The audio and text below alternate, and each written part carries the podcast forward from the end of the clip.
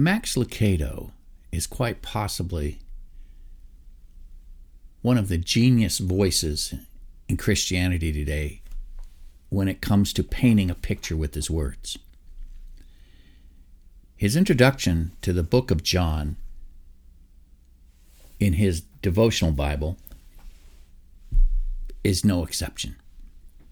I'm going to read it to you, and then we're going to get into the first 14 verses uh, of John's Gospel.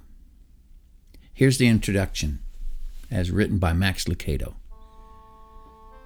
He's an old man, this one who sits on the stool and leans against the wall, eyes closed, face soft. Were it not for his hand stroking his beard, you'd think he was asleep. Some in the room assume that he is. He does this often during worship. As the people sing, his eyes will close, and his chin will fall until it rests on his chest, and there he will remain motionless, silent. Those who know him well know better. They know he's not resting, he's traveling. Atop the music, he journeys back, back, back until he is young again, strong again, there again. There on the seashore with James and the apostles, there on the trail with the disciples and the women, there in the temple with Caiaphas and the accusers. It's been 60 years, but John sees him still.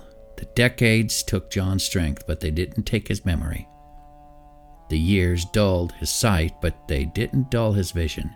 The seasons may have wrinkled his face, but they didn't soften his love.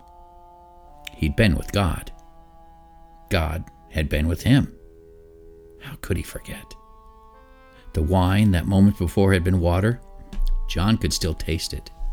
The mud placed on the eyes of the blind man in Jerusalem, John could still remember it.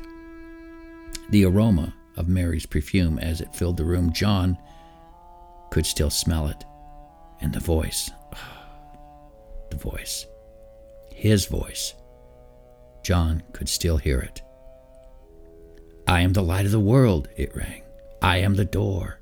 I am the way, the truth, the life.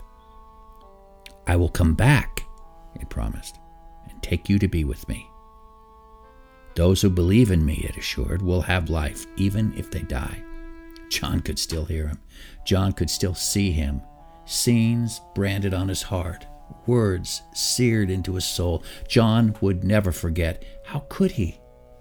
He had been there. He opens his eyes and blinks. The singing has stopped. The teaching has begun.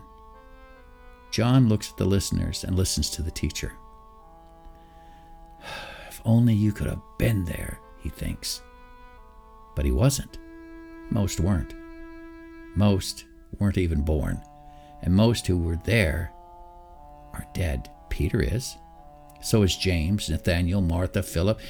They are all gone. Even Paul, the apostle who came late, is dead. Only John remains. He looks again at the church, small but earnest. They lean forward to hear the teacher. John listens to him. What a task. Speaking of one that he never saw, explaining words he never heard. John is there if the teacher needs him. But what will happen when John is gone? What will the teacher do then? When John's voice is silent and his tongue stilled, who will tell them how Jesus silenced the waves? Will they hear how he fed the thousands? Will they remember how he prayed for unity? How will they know? If only they could have been there. Suddenly, in his heart, he knows what to do.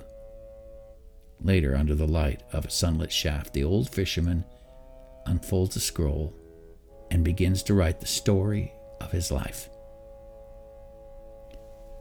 In the beginning was the Word.